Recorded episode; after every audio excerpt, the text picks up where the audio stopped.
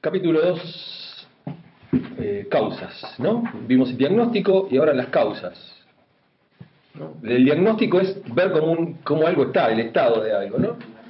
Y, y ahora entramos, y ahora entramos en, el, en las- la otra parte también. Claro, el diagnóstico sería es gripe. Claro, claro. La causa es ¿Cómo- cómo está? al pastor. ¿Cómo está? Se contagió. ¿Cómo estás? Bueno. ¿Y ahora por qué estás así? O sea, ¿por qué estás así? Y él, arranca tocando este, una primera vaca sagrada, ¿no? Que es la Biblia como sinónimo de la palabra de Dios. ¿No? Porque va a tocar eso y después va a hablar sobre la inerrancia bíblica.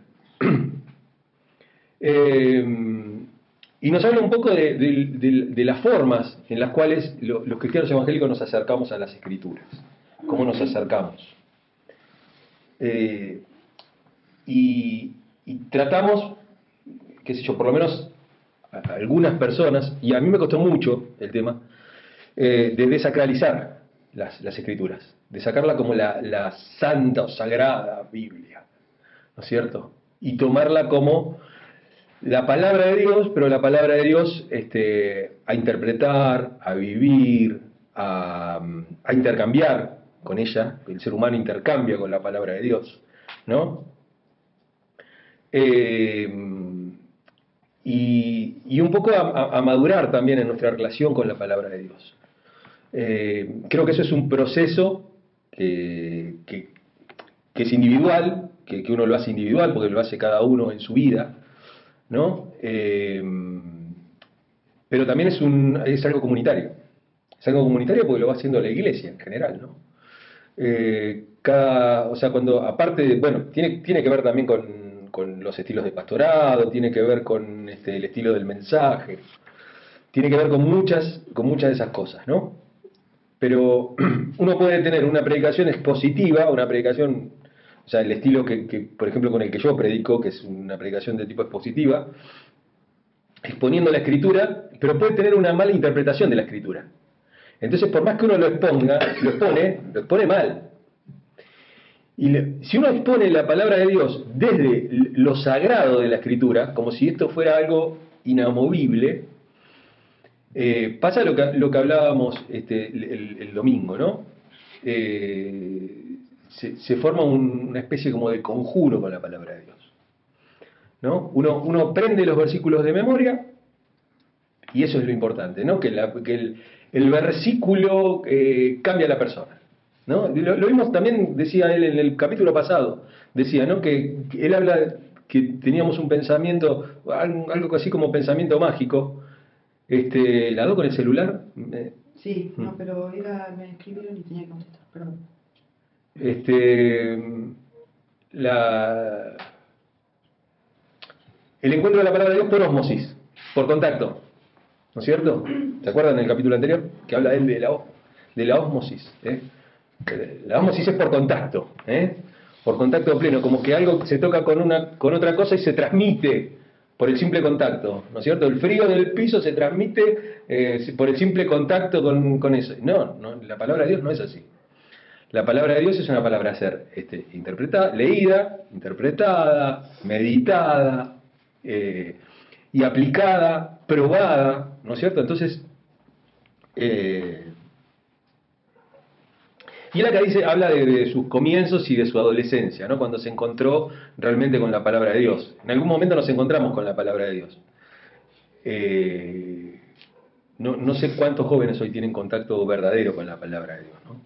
Lo- lo- Los jóvenes, cuántas personas grandes tienen encuentros con la palabra de Dios. Yo lo que veo es un gran desconocimiento, un gran, gran desconocimiento de la palabra de Dios y poca meditación, poca... Este, estamos más con, los, con las frases que, un pastor tira que con lo que la palabra de Dios dice y con lo que la palabra de Dios hace en mi vida y con lo que la palabra de Dios significa para mí o, cambia mi forma de pensar. Este, sino más bien es una frase pegadiza, ¿eh? Eh, ¿qué guardamos de la, de la palabra en nuestra vida también, no? Eh, ¿Qué guardamos? Todo lo puedo en Cristo que me fortalece, ¿no es cierto? Este, to- todas esas frases que son más, parecen motivacionales, ¿no?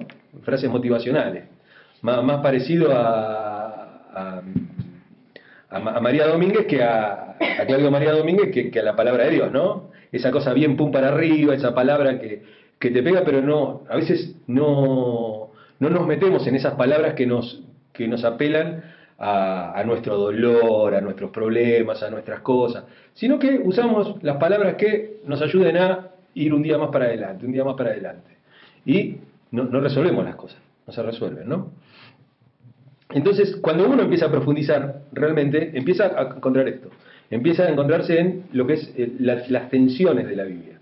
La Biblia eh, está en tensión constante. ¿no es cierto? Y es lo que dice acá. Eh, ¿no? Este, de pronto había muchas cosas que no le encontraba sentido cuando empieza a ver el contenido. ¿no? Este, solo por mencionar dos ejemplos. ¿Cómo es posible que un Dios de amor y lleno de misericordia ordenara la destrucción de un pueblo entero? Primera Samuel 15, 2 y 3. Este, ¿Qué sentido tendría para un Dios que mira el corazón eh, el hecho de que la mujer debe usar velo para orar? 1 Corintios 11, 5, 6. ¿no? Mi enseñanza evangélica, por supuesto, me insistía que la Biblia no tenía ningún error, que era la palabra de Dios. Y ahí está el tema de la inerrancia bíblica, que después se lo va a tocar más, un poquito más adelante. Este dice, en otro tiempo simplemente hubiera mirado para un costado tratando de evitar encontrarme con esos fragmentos que tanto me impactaban. ¿eh? Ahora no estaba funcionando bien. Hay algo que se llama hoy en información, en el tema de las comunicaciones y información, cerro de confirmación. El cerro de confirmación es eh, acceder o elegir para leer, para pensar, todo aquello que... Eh, la palabra no me sale. Eh, que justifica, no, que, que aprueba tampoco, es este... Bueno, que es todo eso que yo pienso, todo eso que yo creo, eh, todas esas informaciones que lo afirmen, que afirmen las cosas que yo pienso. Entonces, todo lo que no afirme lo que yo pienso, lo que yo creo, lo dejo de lado. Entonces yo cada vez me vuelvo más radical. Cada, día me vuelvo más, este, más ortodoxo. O sea, no, no hay un pensamiento este, eh, más homogéneo, o sea, juntando todo, tratando de leer todo, sino más heterogéneo, ¿no? Más, más este, para, tirado para un solo lado. Eh, pasa eso con la palabra de Dios. Pasa eso, que la, leemos a veces así, sacralizada, como si fuera el arca, ¿viste? Esa cosa que es intocable, que no se puede, que no se puede pensar, que no se puede, este, no, no se puede debatir, no, no, la palabra de Dios no es para debatir. Sí, claro que es para debatir. La palabra de Dios está para, para eso. ¿Por qué? Porque la palabra, en base a, nuestra... Nosotros tenemos una teología bíblica. No tenemos una teología en la cual estudiamos todas las religiones del mundo y todas las formas de experimentar espiritualidad en el mundo. Para nosotros nuestra, nuestra teología es bíblica. ¿Por qué? Porque la vida de Jesús está en la Biblia. La vida, la vida de, del Dios de los, de los este, hebreos está en la Biblia. La Biblia, la Biblia de, la creación, la, teología de la creación está en la Biblia, o sea, no está en ningún otro lado. Entonces nuestra teología es bíblica. Entonces cuando hay algo de la Biblia que me hace ruido o que no me parece o algo así, tiendo directamente a decir, eso no. Eso no. Prefiero no leerlo, prefiero no, no pensarlo, porque si no, este, eh, quita mi fe. o pone, pone en conflicto la fe. Y, el tema es que la, fe tiene que ser puesta en conflicto continuamente. Tiene que estar. Eh, una, una, yo creo en una fe en crisis. Creo en una fe que continuamente está este, en crisis y que por eso mismo uno tiene que apelar a. Uno no se puede tomar de un solo lado. Uno se toma de la Biblia, de su reflexión, de la oración, de la contemplación, de mi trato con Dios diario, de las cosas que me pasan, cómo las vivo. Entonces, ahí sí la palabra de Dios es una palabra viva. El problema cuando la palabra de Dios es esto que, decíamos, conjuro, ¿no? Abríamos la Biblia, el Salmo 91, lo poníamos ahí en casa, entonces nadie iba a entrar a robar, no iba a pasar nada dentro de la casa, ¿por qué? ¿Eh? Es como este... uno dice, la Biblia la hago carne, Claro, claro, claro. No sé cómo expresarlo. Eh, sí, claro que la... Por arriba, Sí, o la, podés leer en, profundidad, pero como te digo yo, con, el, con lo que se llama el sesgo de confirmación. Que es como se ven casi todas las cosas, porque así funcionan los logaritmos, por ejemplo, de, la, de, las noticias, de las computadoras, de los teléfonos celulares, de todo eso, tiene un logaritmo que estudia qué es lo que vos crees. O qué es lo que estás buscando, qué es lo que estás viviendo. En base a lo que vos vas buscando, te va tirando cosas del mismo estilo.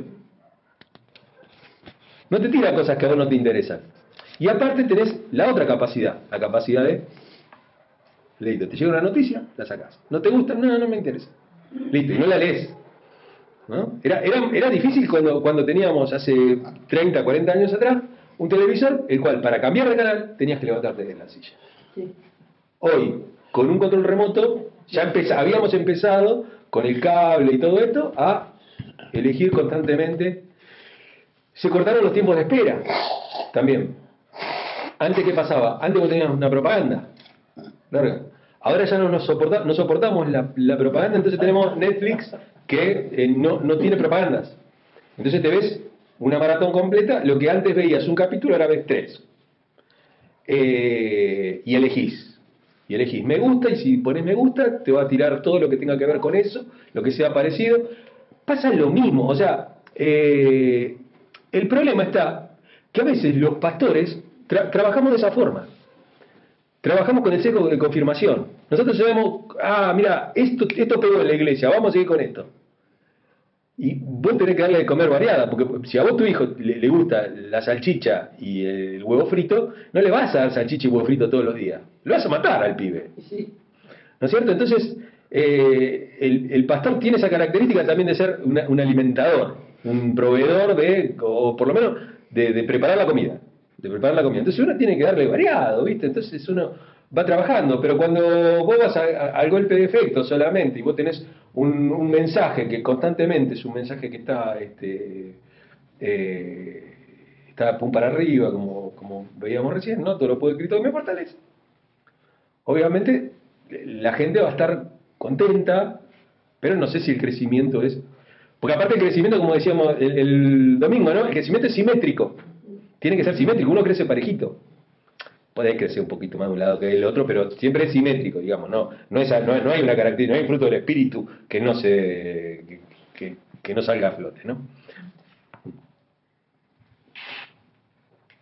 Eh, bueno, acá nos hace una propuesta, Martín. Dice, propongo que leamos juntos, pausada y reflexivamente, este pasaje de la introducción del Evangelio de Juan. ¿No es cierto? Eh, Capítulo, no sé qué página. 42, segundo párrafo. Eh, en el principio la palabra ya existía. La palabra estaba con Dios y la palabra era Dios. El que es la palabra existía en el principio con Dios. Dios creó todas las cosas por medio de él y nada fue creado sin él. La palabra le dio vida a todo lo creado. Entonces la palabra se hizo hombre y vino a existir entre nosotros. Estaba lleno de amor inagotable y de fidelidad. La palabra existía antes que la Biblia, ¿no? Dice, antes que el mundo. Pues ese es el texto, ¿no? No, sé qué versión utilizó acá. Eh, pero está, muy interesante la, versión que utilizó. Eh, o sea, la premisa que nos da, ¿no? La palabra existía antes que la Biblia, antes que el mundo. O sea, la palabra antes que la Biblia. La Biblia no fue creada en el principio de los tiempos. La palabra existía ya antes de los tiempos.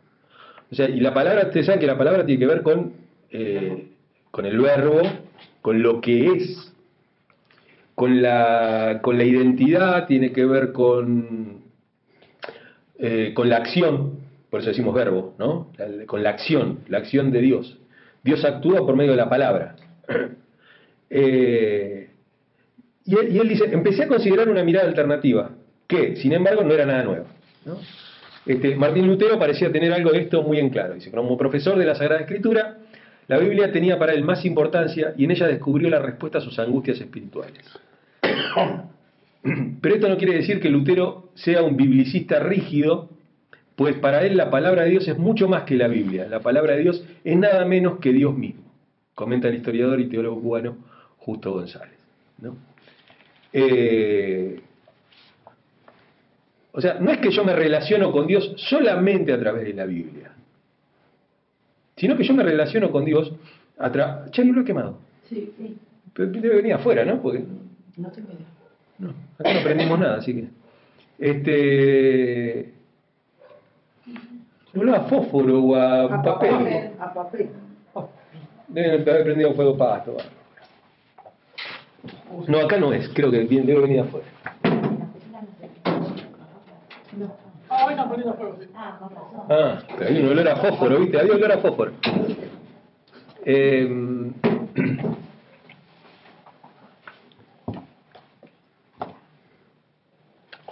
a ver si lo, lo- pensamos juntos esto, ¿no? El tema de... Eh, ¿Qué relación se nos, se nos propuso durante tantos años a la iglesia tener con la palabra de Dios? La relación de, eh, de- de inamovible, de una Biblia inamovible, una Biblia que no podía ser interpretada, que no podía ser cuestionada, que no se le, que no se le podía, que no se podía, por ejemplo, no se podía pensar que la Biblia tenía eh, errores, ¿no? Y la, y la Biblia contiene errores precisamente porque está escrita por hombres. Entonces, eh, horrores de tipo de, de- Y que no tiene que ver con errores tampoco, porque no, no, no es un error lo que está escrito. Eh, es un error pensar que Dios es de la manera en que los hombres que escriben la Biblia lo cuentan. Porque cuando el salmista está caliente como, una pipa, este, y, despotrica contra cualquier cosa, ese no es el Dios de la Biblia. Ese, no es el Dios que tenemos, no es un Dios de ira. ¿no? Eh, cuando David sale a, a matar a Urias, lo manda a matar a Urias, este, o se acuesta con Betsabé, un hombre conforme al corazón de Dios, no es el Dios de la Biblia ese, no es, no es el pensamiento de Dios, Dios no es así. ¿No es cierto? Cuando, cuando Pedro este, discrimina a los, a los gentiles, cristianos gentiles, este, adelante de los judíos porque no se sienta a comer con ellos, ese no es la forma de actuar de un hombre de la Biblia. Sin embargo, es alguien al cual Jesús mismo le da la orden de apacentar las ovejas. ¿No es cierto? Y lo pone como, como cabeza de la, de la iglesia. Porque ¿quién fue el, primero que predicó y a través del cual hubo 3.000 conversiones en un día? ¿No es cierto? Son, las dos grandes explosiones de la iglesia se producen a través de las acciones de Pedro, no a través de las acciones de Pablo. Fíjense, la primera, Pentecostés. La segunda, cuando entra al templo, levanta al, que está sentado ahí. Segundo, ¿no es cierto? 3.000 y 5.000 después, ¿no? O sea, ¿qué porcentaje es eso? Si tomamos que, había 70 personas, vamos, vamos a suponer que había 500, que es más o menos porque lo- los autores se pelean entre 12, 70 y, y 500, ¿no es cierto? Personas que había cuando Jesús eh, asciende. ¿No es cierto? En la ascensión. Había unas 500 personas, unos 500 testigos, qué sé yo y todo. De los cuales 12 habían estado con, de- 12 habían estado Jesús, con Jesús todo el tiempo, 11 habían estado en su círculo íntimo. Pero hay- de esos hay unos 500 más o menos. Y de repente hay 3.000. Y de repente hay 5.000. O sea, el porcentaje de crecimiento de esa iglesia es increíble. Y sin embargo, ese Pedro es el mismo Pedro que un par de años después eh, desprecia a los cristianos gentiles. No sabemos, o no tenemos mucha idea si fue antes, pero probablemente haya sido después, de, de la conversión de Cornelio, donde tuvo un, un mensaje puntual de Dios. Ustedes recuerdan, ¿no? Cuando va a la casa de Cornelio, Pedro, pero ¿por qué fue a la casa de Pedro? Porque tuvo una visión, no llames inmundo a lo que yo he santificado, mata y come, todo ese texto, y tengo que ir a la casa de alguien que no, no de mí, tengo que dejar de predicar a los judíos y incluir también a las otras, a los de otras, este, de otras nacionalidades o de otras pertenencias étnicas. Y Pedro tiene que hacer eso. Y de repente eh, eh, ve que el espíritu baja sobre, sobre la familia de Cornelio también. Y la ahí reconoce dice, es reconocido ahora que Dios no hace acepción de personas. Y lo entiende, lo comprende cuando Pablo va a Jerusalén, Pedro se pone del lado de Pablo. Pero sin embargo, tiempo después, o en el medio de todo ese proceso, no sabemos, por eso digo, no sabemos si la carta de Pablo, en la cual habla sobre ese tema, y la conversión de Cornelio y todo eso es antes o después o está ahí en el medio. Él se manda, se manda esa macana. ¿No es cierto? Entonces, eh, digo, lo que dice Pedro, lo que dice Pedro, ¿es lo que dice Dios? O aún aquellos que escriben la Biblia, aquellos que han llevado adelante la iglesia, aquellos que nos han legado el Evangelio, podían tener errores y sus errores no son negados en la Biblia. Sus errores personales, ¿no? Como personas. No son negados en la Biblia, sino que lo que vemos que al interpretar la Biblia, ¿qué, nos pasa?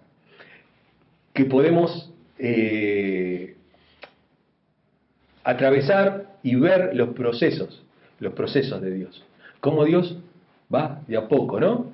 Por eso el, otro día dijimos que los frutos, el primer punto era que los frutos eran eh, graduales. El crecimiento de los frutos es gradual.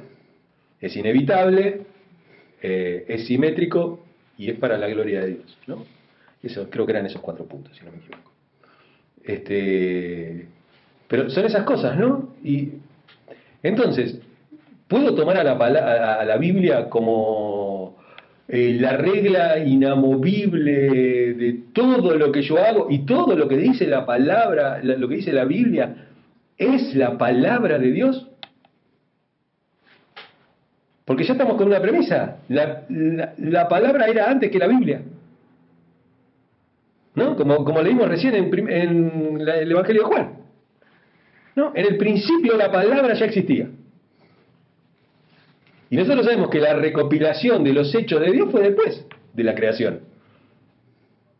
Dios no, se, Dios no se reveló a través de un libro, Dios se reveló antes que el libro.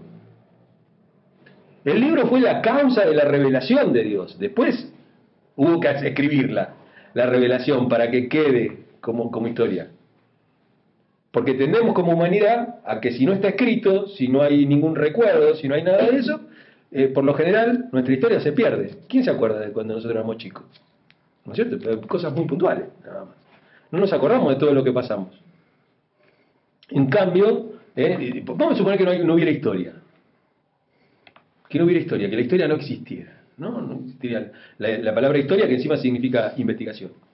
¿No es cierto? La, palabra historia en, en el griego, ¿no? Significa investigación. Investigué, hice historia. Eh, ¿cómo sabríamos nosotros cómo llegamos hasta acá?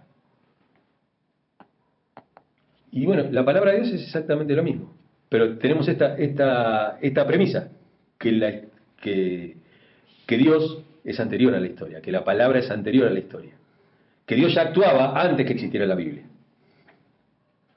Después, después fue quedando, ¿no? Después se, se, fue haciendo, ¿no? Entonces dice, bueno, el panorama comenzó a cambiar. A la luz de esto pude percatarme de que Jesús mismo, la palabra encarnada, no solo se, no solo se había atrevido a reinterpretar, sino que había cuestionado duramente conceptos del Antiguo Testamento, de la Biblia misma. Oíste que fue dicho, ¿no? Pero yo les digo, ese ah, bueno, en el Sermón del Monte, ¿no? Jesús dice, han oído que la ley dice que el castigo debe ser acorde a la gravedad del daño. Ojo por ojo y diente por diente. Pero yo les digo, no resista a la mala persona. Si alguien te da una bofetada en la mejilla, ofrécele también la otra mejilla. ¿No? ¿Con qué autoridad contradice tan abiertamente lo dicho en el Antiguo Testamento? Jesús no toma el Antiguo Testamento, no toma la Torah como algo que no debe ser interpretado. Porque, dicho sea de paso, tampoco es Jesús el que, eh, el que inventa esto de interpretar y reinterpretar. Porque ya cuando está Jesús, cuando, cuando Jesús eh, eh, en el año cero, ya existía la Midrash.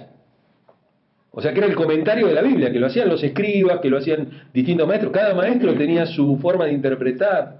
¿No es cierto? Si uno lee, ahora, que está en, internet está la Midrash. Se, se, pueden leer cómo interpretan ellos cada cosa, cómo interpretaban cada, cada uno de ellos eh, la Biblia y cómo se podía este, aplicar en la vida. Eh, dice, a partir de algunos de estos hallazgos fue vislumbrando que las escrituras no solo no son sino un vehículo de esa revelación que vemos en Jesús. ¿eh? En, las en, en otras palabras, fui llegando a la conclusión de que no podía confundir a la cuna con el bebé. En términos teológicos, Paul Tillich dio un paso más. La descripción de Jesús como el Cristo nos ofrece la imagen de un hombre que posee estas cualidades, de un hombre, pues, al que podemos llamar el medio de la revelación final.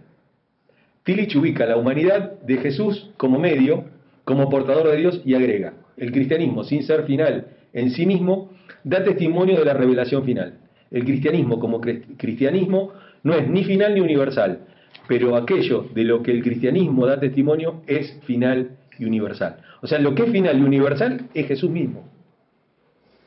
Y lo que Jesús dice acerca de Dios. Pero después digo, la palabra de Dios no, está para tomarla como algo rígido, duro, sino para poder ponerla en mis propias palabras, para que, para que pueda... Eh, está muy callados hoy. Este. ¿Eh? Eh, dicho de otro modo, la palabra es Dios habitando en Jesús. ¿Eh? Dios habitando en Jesús. O sea, los evangelios nos hablan de eso, nos hablan de Dios y cuál es la relación de Dios con el hombre. Con el hombre y en el hombre. Lo vemos en Jesús, ¿no es cierto? Lo vemos a, Jesús, vemos a, Dios encarnado. Acá hablamos muchas veces, ¿no? De que Jesús como que fue el último, el último llamado de atención de la humanidad, ¿no? Porque claro. la parábola del sembrador es el, o no, del campo, el que, el que llamaba, que decía, eh, eh, hice mandé, mandé a alguien, lo mataba. La, la parábola de los labradores malvados. Sí. Sí, sí, le dio un campo para sembrar, mandó profetas, no le dieron bolilla, mandó, eh, finalmente mandó al hijo, dijo, matemos al hijo, así nos quedamos con todo. ¿No? Entonces dice, ¿qué, ¿qué, se imaginan que va a hacer el dueño de la viña con esos labradores? ¿No es cierto? Eh, dice, la palabra es Dios habitando en porque en él habita corporalmente toda la plenitud de la deidad. ¿eh? Colosenses 2.9. Eh, si en Cristo habita plenamente la deidad, por consiguiente es portador de toda revelación, la palabra se hizo carne. Este cambio de perspectiva tuvo un giro copernicano eh, total en cuanto a cómo, me, cómo me acerco a la creencia en Jesús. Hoy no creo en Jesús porque su relato se encuentre dentro de un texto que considero sagrado. Por el contrario, creo que las escrituras son portadoras de lo sagrado porque dan cuenta de ese Jesús que me cautiva con su obra y su mensaje. Conociendo a ese ser extraordinario de los relatos y porque creo en la veracidad de las experiencias, estas no siempre fácticas, sino teológicas, o sea, no siempre son realmente, no, no son... Eh, eh, acuérdense que, hubo una reinterpretación también de los hechos de Jesús. Y, los autores de los evangelios escriben qué significó para ellos eso que Jesús hizo también. No solamente ponen lo que Jesús hizo, sino lo que significó para ellos. La multiplicación de los panes y los peces es un ejemplo. ¿No es cierto? Durante muchos años siempre fue tomado no como un hecho real de multiplicación, de sacar pañuelos de la galera, sino que Jesús, con sus palabras, con sus hechos, con ese chico que tenía eh, tres panes y dos peces, o dos, no sé cómo era el, tema, la proporción, eran tres y dos. Pero con ese chico que había dado eso, eh, Jesús lo puso como ejemplo y la gente comenzó a sacar lo que tenía y entre todos pudieron comer, y no solamente pudieron comer, sino que sobraron 12 canastas.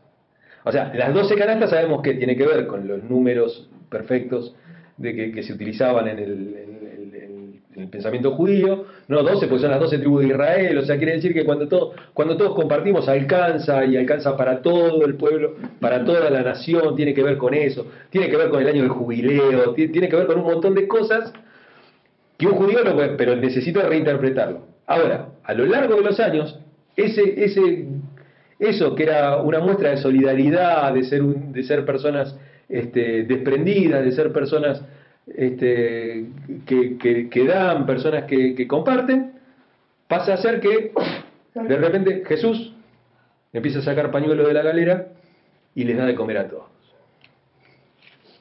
¿Por qué? Porque había un pensamiento mágico, porque había un montón de cosas y se tomó de esa manera. ¿Por qué? Porque se estaba creando la, edificación de Jesús también. Había que poner a Dios a la altura de los dioses eh, griegos, que eran más poderosos, que hacían cosas sobrenaturales, que hacían todo eso y todo. Entonces, bueno, Jesús tenía que hacer eso, ¿no? Tenía que eh, mostrarse como poderoso.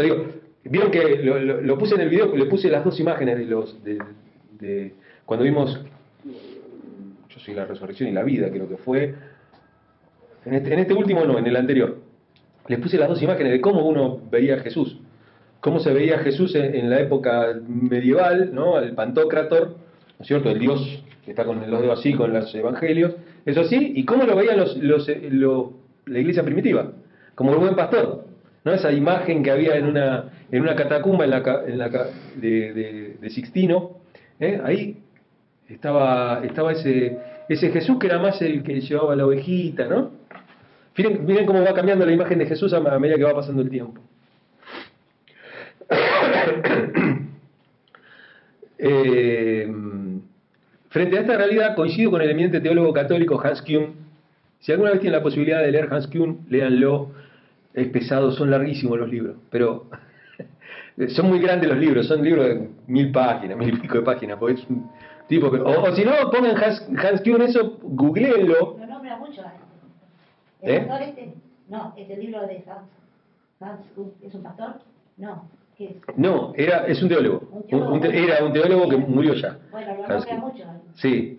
Sí, sí, porque Hans Kuhn tiene una, una serie de libros, es, es, un gran, es compañero de, de estudios de Ratzinger, de, del que fue papa, Benedicto XVI. Ah, y fue Benedicto XVI el que lo excomulgó. este, porque, claro, él, tiene un par de libros que dice, uno, uno se llama Existe Dios, el otro es la Iglesia Católica, tiene un montón de libros Hans Kuhn, ¿no?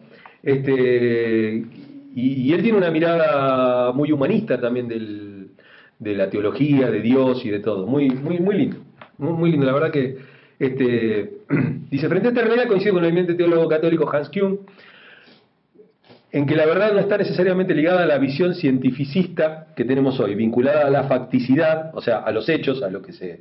¿eh? Ah, sí, acá lo, lo aclara, yo no sé por qué lo aclaro. A la Biblia se la somete a una gran exigencia cuando se le pide que sea precisa en los hechos o que esté despojada de cualquier elemento mítico.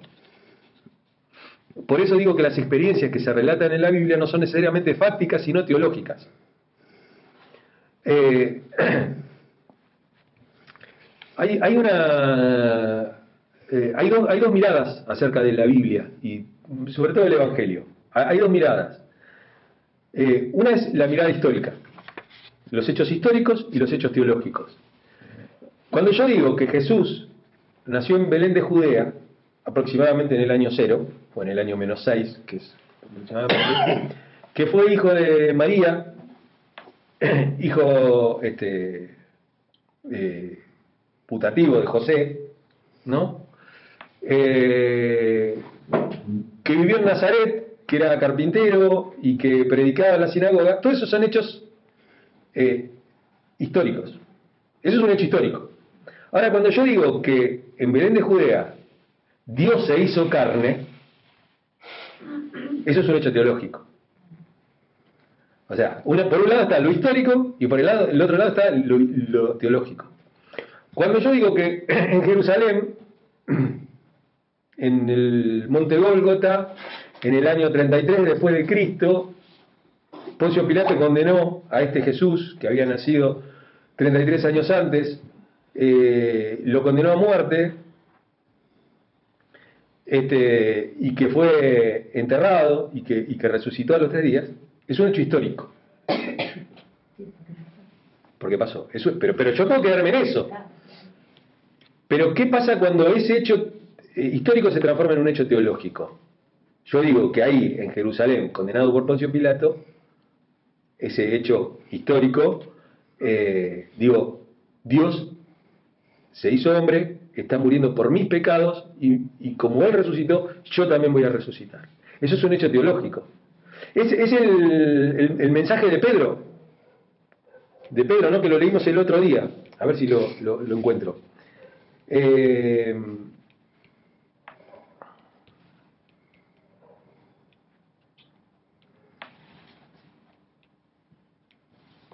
Espera que esto es.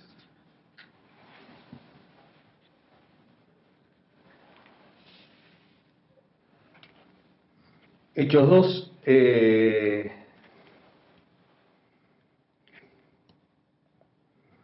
Que quiero ver acá el capítulo completo.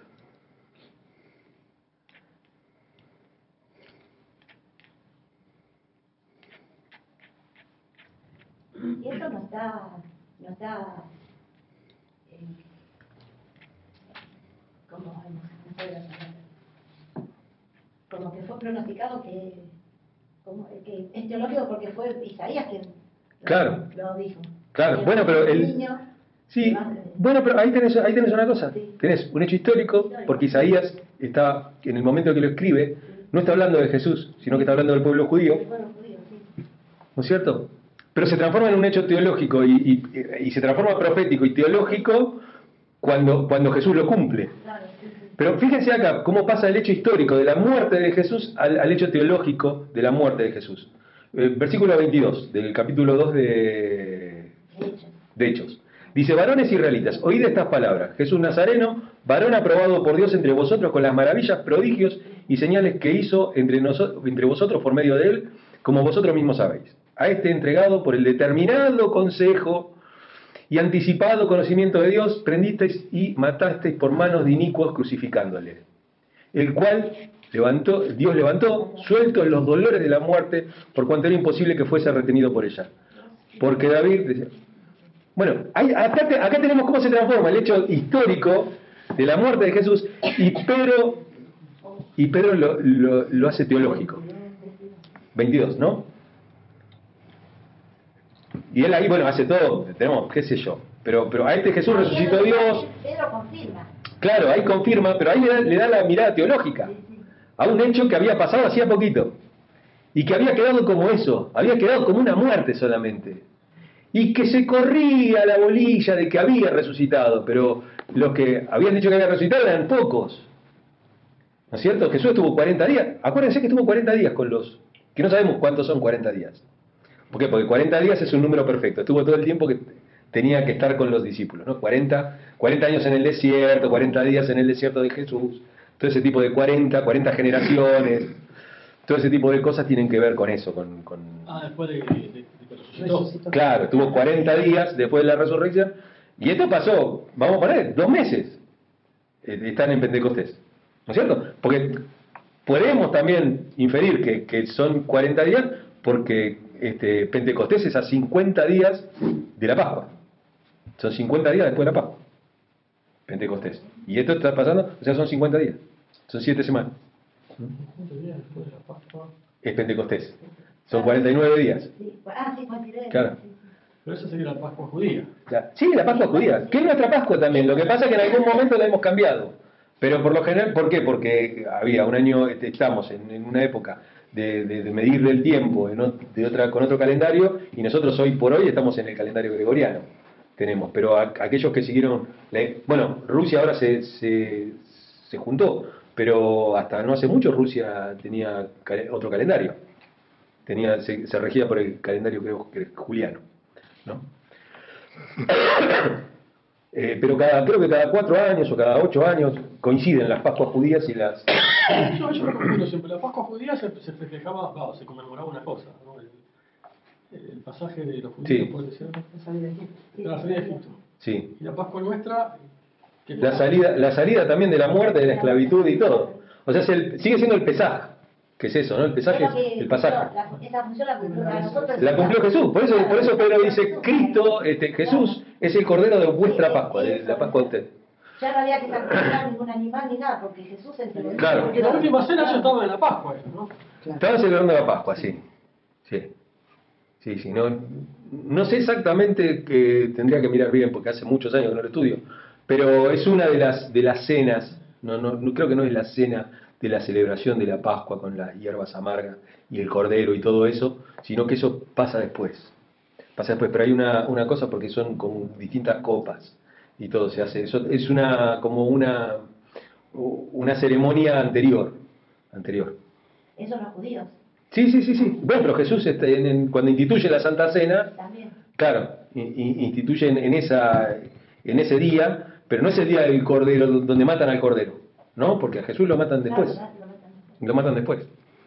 Y, da la casualidad que justo, justo, justo pega todo. Hay un libro que tengo yo que se llama Revolución, la iglesia primitiva, eh, y ahí es como que van corriendo en paralelo el, juicio a Jesús, todo, todo, todo va corriendo en paralelo a la Pascua, a, las fiestas.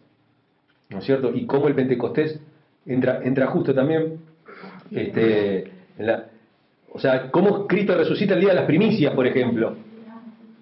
No está librado al azar, nada. Está todo no, no, no, está todo como muy estructurado. Cristo resucita eh, justamente con, las primicias, ¿no?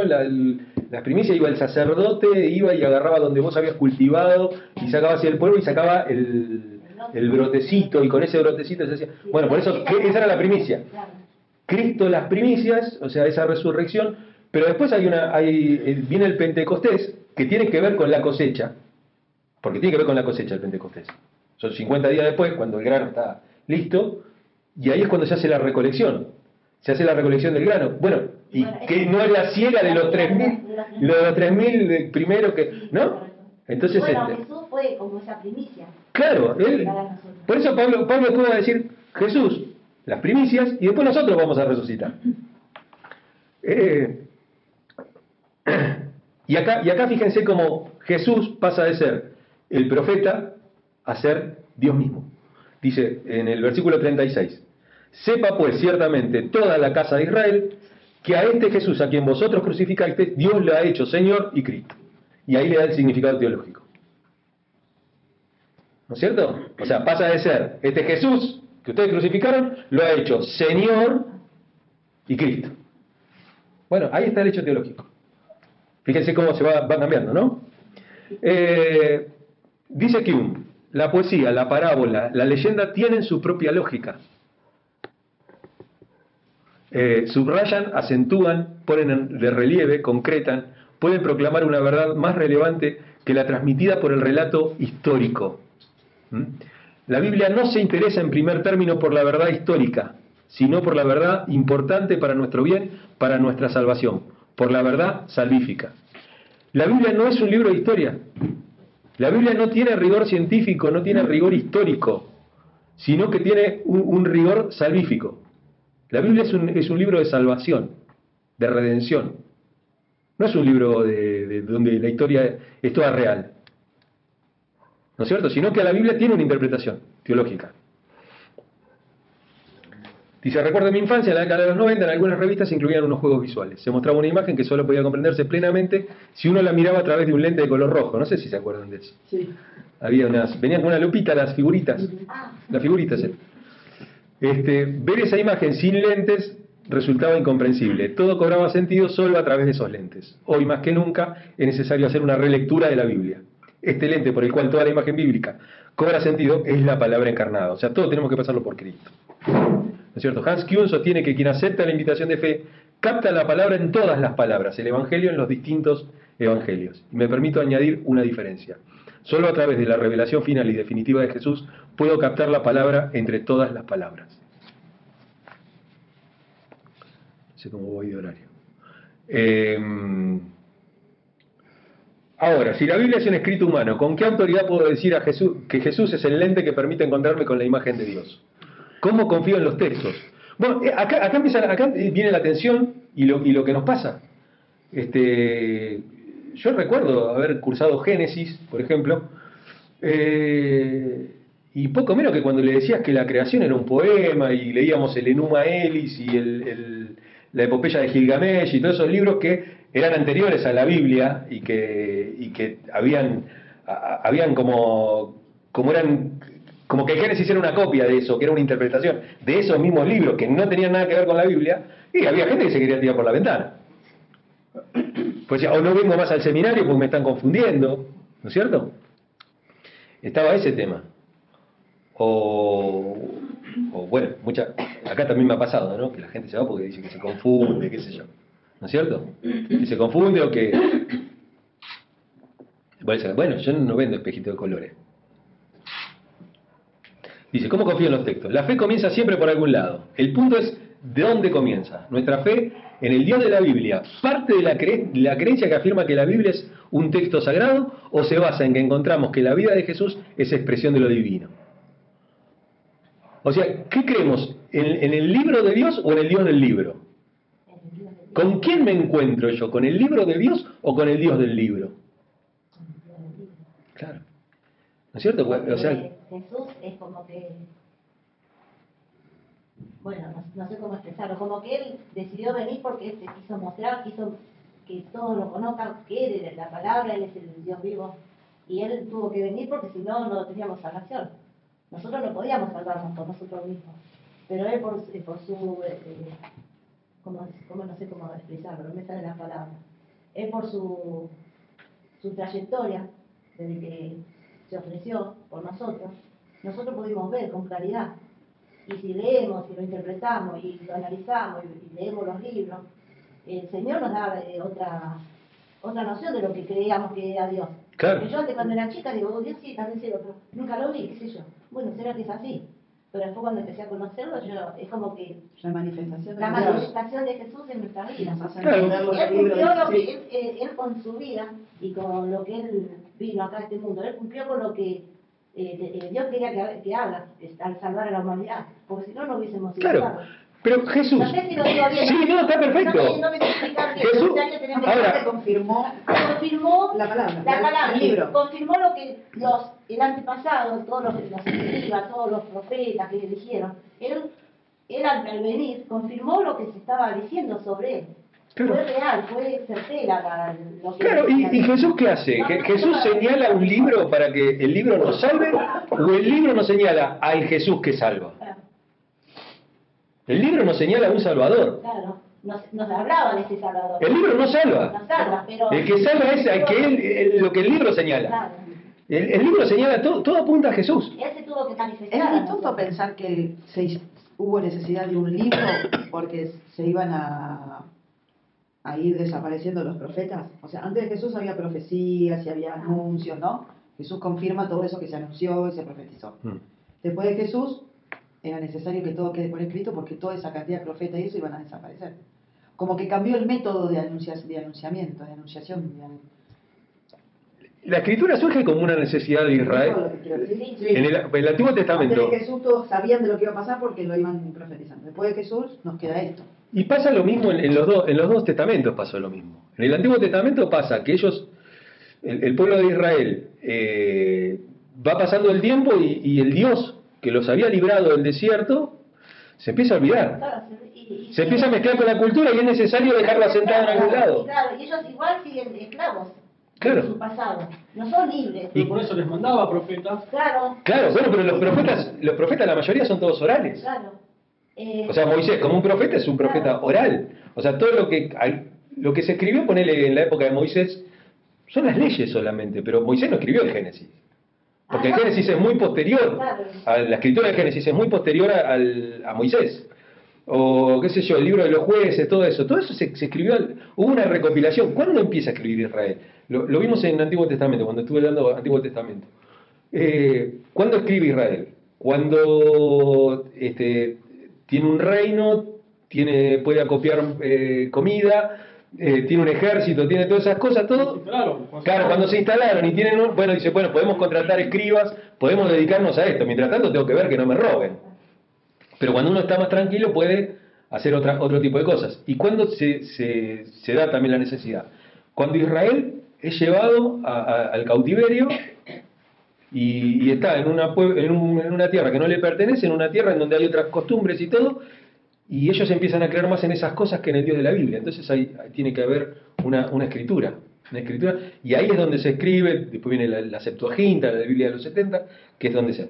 Por eso, la Biblia es a causa nuestra, para Claro. enseñar. Claro. No nosotros a causa de la Biblia, no, No. somos soldaditos de la Biblia. No. La Biblia nos instruye, que es distinto. porque la Biblia Sí. es palabra de Dios, ¿no? Por eso, es a causa Claro, nuestra, y para que tengamos todo escrito. Pero Es, no, eh, es producto de lo que era la palabra de Dios, pero Jesús lo Es hizo, un círculo.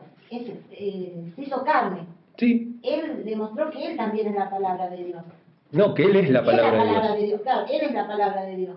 O sea que Él tuvo que, Él se quiso manifestar, porque si no, nosotros, mi hermano... es la confirmación a todo lo escrito. Claro, es- Después que ya estuvo en la tierra, ¿qué más vas a escribir? ¿Qué más vas a profetizar? Si él ya estuvo. No, y los evangelios se escriben por una necesidad, por, una necesidad, se están muriendo los apóstoles. Sí. Por eso digo, Los que caminaron con. Él se están muriendo. Entonces, se, se, se está perdiendo la, la historia. Entonces hay que escribir la historia. Por eso las cartas, las cartas paulinas, como Gálatas, todas esas cartas son anteriores a los evangelios. Los evangelios se escribieron después. ¿Cuándo se escribieron los evangelios? Cuando se empiezan a morir los apóstoles. Pero la Biblia está primero. ¿no? Claro, está primero porque es el, como el, de hecho tendría que estar, si cronológicamente tendría que estar Gálatas primero, ¿no es cierto? Que es la, la primera carta escrita. Y, y está Mateo por una cuestión de, de que es como el evangelio más extenso, qué sé yo. Pero si vamos al caso, si, si compar- lo compararíamos con el Antiguo Testamento, tendría que estar Juan adelante de todo. ¿Por qué? Porque Juan empieza igual que Génesis. Es una, es una copia de Génesis, es una interpretación teológica de Jesús en Génesis. Entonces eh, tendría que estar ahí. Visto así, la Biblia no pierde sentido, sino que cobra más sentido porque nos da testimonio. Y lo que pierde es un sentido mágico de divinidad Sí, como libro caído iluminado del cielo. claro. Claro. Eh, Bueno, eso es lo que pasa, por ejemplo, con el libro del Mormón y lo que pasa con el... eh, El Mormón, Sí, el de Smith. el de Smith, claro. Eh, y lo que pasa también con el, con el, con el Corán, ¿no es cierto? Es un libro revelado que baja del cielo, el, el- el profeta es llevado al cielo, le es dada las escrituras y ese libro es sagrado. Entonces es inamovible. Entonces no hay interpretación, entonces no, no, no hay nada. Es un libro duro, pero la Biblia no, no tiene esa característica. La Biblia es un proceso, la Biblia, la Biblia tiene un proceso muy largo, muy, muy largo, de unos, de unos 2.000, 2.500 años de, de- de formación, ¿no? De cómo se llega a la formación y, a la canonización más todavía. El Corán, sí, de los musulmanes. los- musulmanes siguen leyendo, no, ellos leen el Corán. sí. Sí, Sí, siguen con el Corán. Eh, nuestra fe en el Dios de la Biblia, aparte de la creencia que afirma que la Biblia. Ah, esto ya lo leí. Me hago de las palabras del teólogo estadounidense Walter Wink. Si Jesús no hubiera vivido nunca, no, hubiésemos, no hubiéramos sabido cómo inventarlo. Eh, es tan, tan patente, Jesús es tan, tan único. Para mí la singularidad de su mensaje, su amor inclusivo, su comportamiento escandaloso para su época y su vigencia a través de los siglos vuelven a este judío de los márgenes de Galilea el ser más sobresaliente de toda la humanidad, el criterio para lo esencialmente humano. De algún modo u otro no es raro ver que los cristianos le propongamos a la Biblia algún filtro. A pesar de que no presenta un avance real y profundo sobre la atmósfera machista que se respira en muchas congregaciones, no es raro ver a mujeres expresarse en una reunión de culto y hacer caso omiso al mandato explícito de 1 Corintios 14:34, ¿no? Las mujeres deben guardarse. Bueno, tampoco veo personas apedreando, al menos no literalmente, a alguien frente a una falta. O considerando impura a una mujer durante su menstruación como algo legítimo. Frente a todo esto, una respuesta que solía escuchar es que estos ejemplos hablan de aspectos culturales. Un argumento difícil de sostener, ya que la cultura es un término muy ambiguo. Casi que podría decirse que todo es cultura. Otro argumento es que ahora estamos en el periodo de gracia y por este motivo hay cosas que ya no tendrían vigencia. Más allá de todo, entiendo que a grandes rasgos la mayoría de todo, de, los modos del cristianismo, eh, a modo, sí, de los modos del cristianismo, leen la Biblia con unos lentes que le ayudan a interpretarla y discernir qué es para nosotros y qué no lo es. Esta propuesta puede ubicar a Jesús mismo como lente y su mensaje de amor, estoy convencido, resulta la llave maestra para entrar a la palabra. Veamos la intención y, pausa- y pausadamente lo que escribió el teólogo alemán Hans Urs von Balthasar. Eh, la historia original no es propiedad ni de la Biblia, como palabra de Dios escrita, ni de Querigma, como palabra de Dios viva y anunciada, ni del magisterio de la Iglesia, como representación oficial de la palabra de Dios. Los tres son solo palabra, no carne, y del mismo modo el Antiguo Testamento, como palabra simplemente es autoridad definitiva en camino, sino solo del Hijo que manifiesta al Padre en el Espíritu Santo como el amor divino. En Jesús, como el amor encarnado, supera la Biblia. La revelación máxima es Cristo mismo. ¿No es cierto? No, no, no hay nada que supere a, a Jesús, a Jesús mismo. ¿Eh? Eh, seamos francos, toda teología que pretende ser sistemática omite eh, de forma más o menos consciente fragmentos bíblicos que la desacreditan. Quienes defienden una doctrina en particular van a poner su atención en ciertos pasajes mientras desestimarán la fuerza de algunos más incómodos. Otros tratarán de hacer encajar todo a cualquier costo, abusando de la plasticidad del mensaje. Hoy creo necesario renunciar a toda reconciliación totalizadora de los textos bíblicos, entendiendo que por su naturaleza no es posible tal armonía. A fin de cuentas, si es imposible que nada quede afuera, yo prefiero sinceramente al respecto y ofrecer una, posi- y ofrecer una posición a sabiendas de, de aquello que quedará en segundo plano. Si Jesús no recupera su centro, seguirán en vigencia los accesorios y los dogmas que lo oscurecen. ¿No es cierto? Si Jesús no, no pasa a ser el centro de la escritura, eh, Lo que pasa es que sin la escritura Jesús no pasa a ser el centro. Porque la escritura te muestra a Jesús. Sí, pero ¿viste, viste lo que dice Jesús? Dice, usted- ustedes, este, ustedes le- leen las escrituras, ni las escrituras, pero, pero erran porque todas ellas hablan de mí. Si vos no lo pones a Jesús como el anteojo, como el lente, como el- la forma de leer, Por eso, ni tenerlo como un libro caidito del cielo divino, ni desvalorizarlo. no, no, no. Es el libro que nos hace en función de nosotros. Es, es un libro, por eso, es un libro salvífico, ¿no? Que muestra un salvador, que nos muestra un salvador. Pero no deja de literatura. Por eso no podemos leer un poema como si fuera una historia real, sino que el, poema tiene sus características de poesía. Este, qué sé yo, cuando dice, bueno, Dios de- eh, ató lo- la punta del firmamento en, los, en el horizonte, qué sé yo, todo ese tipo de cosas. Y el poeta está, mira, está haciendo otra, otra mirada, Dios creó con sus manos, le está dando un- una, una forma eh, antropológica a Dios, de, de- hombre, que Dios no tiene. Que Dios no tiene, o sea, el, el- Dios hombre es Jesús. O sea, en esas cosas se puede ver. Eh, no, no, es, como, ¿vieron cuando niegan?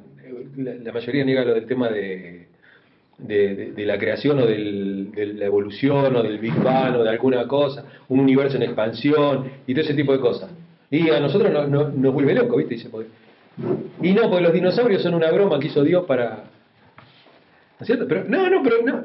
Parece muy gracioso, pero son cosas que, que en algunas iglesias se dicen y que incluso en, ámbito, en ámbitos académicos se dicen. ¿No es cierto? O el, el tema de que el hombre tiene 6.000 años sobre la tierra. Pero teólogos serios lo dicen, ¿no? 6.000 años, ¿en serio? ¿No es cierto? No. Y cuando sabemos que el hombre tiene cientos de miles de años sobre la tierra. ¿No es cierto? En, sus distintas expresiones de ser humano. No, el, eh, el hombre de Neandertal no, no, era menos hombre que el hombre actual. Pues si no sería una estupidez comparar el hombre de países nórdicos con el de África. Claro. No es menos hombre, porque de otro color y se viste distinto. Y... No, no, y que ha evolucionado el hombre. Y que ha evolucionado y que seguramente va a seguir evolucionando. Va a seguir evolucionando. Va- eh, el hombre ya nace con habilidades este, que le son propias a la modernidad. Sí, es cierto, va evolucionando. Claro, uno piensa, no pasa todo, todos decimos, todos decimos, no, mirá los pibes que inteligentes que son ahora, cómo manejan el teléfono, los chicos chiquitos, cómo manejan el teléfono, pues nacieron con ellos, son, son, son nativos de, de la tecnología. Entonces para ellos es natural, como para nosotros era natural, no sé, agarrar una pala, o agarrar un rastrillo, o agarrar... Claro, bueno, bueno, pero así se naturalizaba la maternidad. También. O sea, las, las nenas mater- maternaban de chiquitas, aprendían a maternar con eso, ¿no? Y, y, bueno, el, hombre va evolucionando, el hombre va evolucionando porque su entorno cambia. ¿eh? Alguna vez e- ese, ese, ese homínido, ese hombre que vivía agachado, ¿no es cierto? Este, y, y que tenía la capacidad de subirse a los árboles, tenía brazos más largos y todo, algún día se le, se le fue todo, todo ese entorno que tenía de bosques, de todo, y tuvo que ponerse de pie porque en la sabana no podía caminar agachado, tenía que mirar a, a- a lo largo. No, porque no le interesa, no porque no le interesa. No es que somos monos, No, no, pero por eso se toman la como nuestros hijos No, no, somos homínidos. No, no, pero muchos hablan de eso, de que nosotros de mono. Pero es como que ahora también dicen que el dedo pulgar, las nuevas generaciones lo van a tener mucho más desarrollado. Más desarrollado, sí, se van- Usan la tecnología y usan las herramientas de otra manera. Bueno, qué sé yo, la, la alimentación misma, la alimentación, ¿por qué, te- por qué tenemos, seguimos teniendo muela de juicio? Y ya hay muchos chicos que nacen sin las muelas de juicio. Porque el hombre antes molía granos con la boca. No, no, pero no, yo, yo me las tuve que sacar a las cuatro. Pero digo, ¿eh? son un resabio de la... ¿Por qué? Porque antes molíamos granos con la boca. ¿No es cierto? Y teníamos la mandíbula más, más, eh, más hacia adelante y todo. El hombre moderno no necesita tanto eso porque hay un procesamiento de la comida. Tarda a lo mejor miles, cientos de miles de años eso, pero Eh, bueno, el coxis es un, es un resabio de la cola. ¿Para qué está el coxis? ¿No es cierto? Es un resabio de la cola.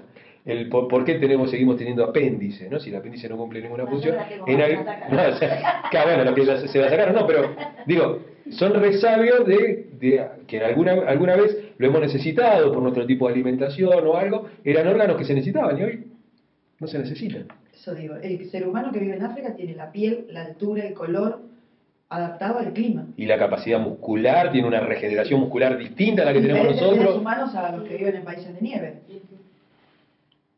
¿Por qué, por qué, este, en el desierto la- la- las pieles son más oscuras y todo? Porque necesitan, este, ne- necesitan más eh, absorber este, eh, Como los, Malasia puede ser. ¿eh? Malasia puede ser. Los polacos también son distintos. No, y sí, lo- bueno, pero los polacos, ¿por qué nacen los ojos, los ojos claros y todo? Pues hacen los niños, pero... No, porque, porque, porque cambia el clima, porque el clima donde estás es distinto y es necesario otro No, color. pero aparte con los animales. Los animales del desierto son distintos a los animales de Sí, acá. Sí, y, y, o sea, la, y la misma, el- la misma rama de los animales son distintos en cada, en cada lugar. En cada lugar. O sea, ¿por qué el camello tiene semejante pestaña? ¿Lo viste el camello las pestañas que tiene? No, vi. Tiene unas pestañas así largas, pues parece un pluero. Para cubrirse. Para cubrirse la arena. Ah, La joroba. para, porque no hay lugares con agua. las Ah, se ponen pestañas. Claro, Sí, porque levanta las mucho polvo. Pero todas las chicas están con las pestañas. Por la tierra. Ah. Bueno, todas esas cosas. Pero, pero son, son, son formas, ¿viste? Son, son formas que fueron cambiando.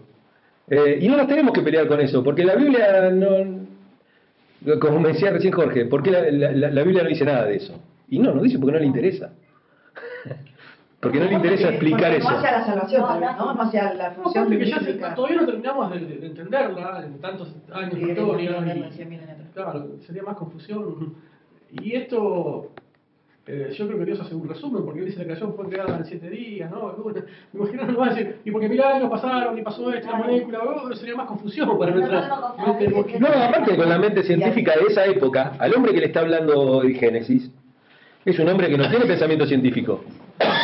No le está hablando a, los sacerdotes de, Egipto, que a lo mejor tenían conocimientos científicos, médicos y todo. No le está hablando, le está hablando a un, a un pueblo nómade, a un pueblo que recién, que tuvo 100 años eh, de nación solamente y que ya fue llevado cautivo. ¿Cuánto? Porque ¿cuánto duró el, reinado eh, de David y de Salomón? Nada. Ya después ya vino, después vino la cautividad, todo. ¿Cuánto No, es? la historia bíblica. Una generación, dos La generaciones son creación del ser humano, nada, es un pestaneo lo que nos deja como reseña. No, claro. Y el pestaneo a fin de conocer a Cristo y nada más. Yo siempre digo que lo más importante del Génesis es el capítulo 1. En el principio creó Dios. Nada más. Creo que ya con todo eso ya el Génesis está... Está todo como hizo, como esto, como esto. No sé Claro. qué queremos saber, pero para qué. Que todavía no entendemos esto. Todo. Claro, todavía no sabes para qué estás hoy y querés saber cómo fuiste creado allá en a lo lejos y hace tiempo, ¿no? Este, si todavía no sabes qué es lo que tenés que hacer hoy. O cuando la palabra dice que para Dios un día es como Es como mil años, mil años es como un día, claro. Eh, O sea, yo no, no entiendo. Porque el hombre tampoco puede explicar la- el, el término eternidad. Claro. No lo puede explicar. Es que no, no lo vamos El tiempo, el tiempo es algo creado, es algo creado para el hombre. Y los científicos lo dicen, ¿eh? Como que el tiempo, el tiempo no existe. El tiempo es una ilusión. El tiempo es según quien lo mire. Ah, sí. Por eso el tiempo no es, no, no es lo mismo de un lado que del otro. Por eso este, dicen que bueno, si una- un astronauta viaja a la velocidad de la luz y va bien, cuando él vuelve, cuando él vuelve ya no existe más nada de lo que es, porque para él pasaron cuatro años y para nosotros pasaron miles. Porque tiene que ver con, con esto, mismo que el tema del tiempo. Bueno, no, me voy a meter en eso porque. eh, pero, pero no, eh, con, respecto a Hans Kuhn, que yo le decía, para no leerlo, porque la verdad que si lo quieren leer, bárbaro, me parece espectacular. Pero si no, pongan Hans, Hans Kuhn ahí como está escrito, ¿no? Este, en YouTube y van a ver un montón de reportajes que le hicieron a Hans Kuhn porque es un teólogo muy, muy pero muy importante y es muy, muy, muy interesante, y él hablando es, mucho más simple que escribiendo. O sea, escribiendo se puede, puede ir a más profundidad, pero por lo menos se puede entender algunas cosas que él dice, ¿no? Eh, Es muy interesante.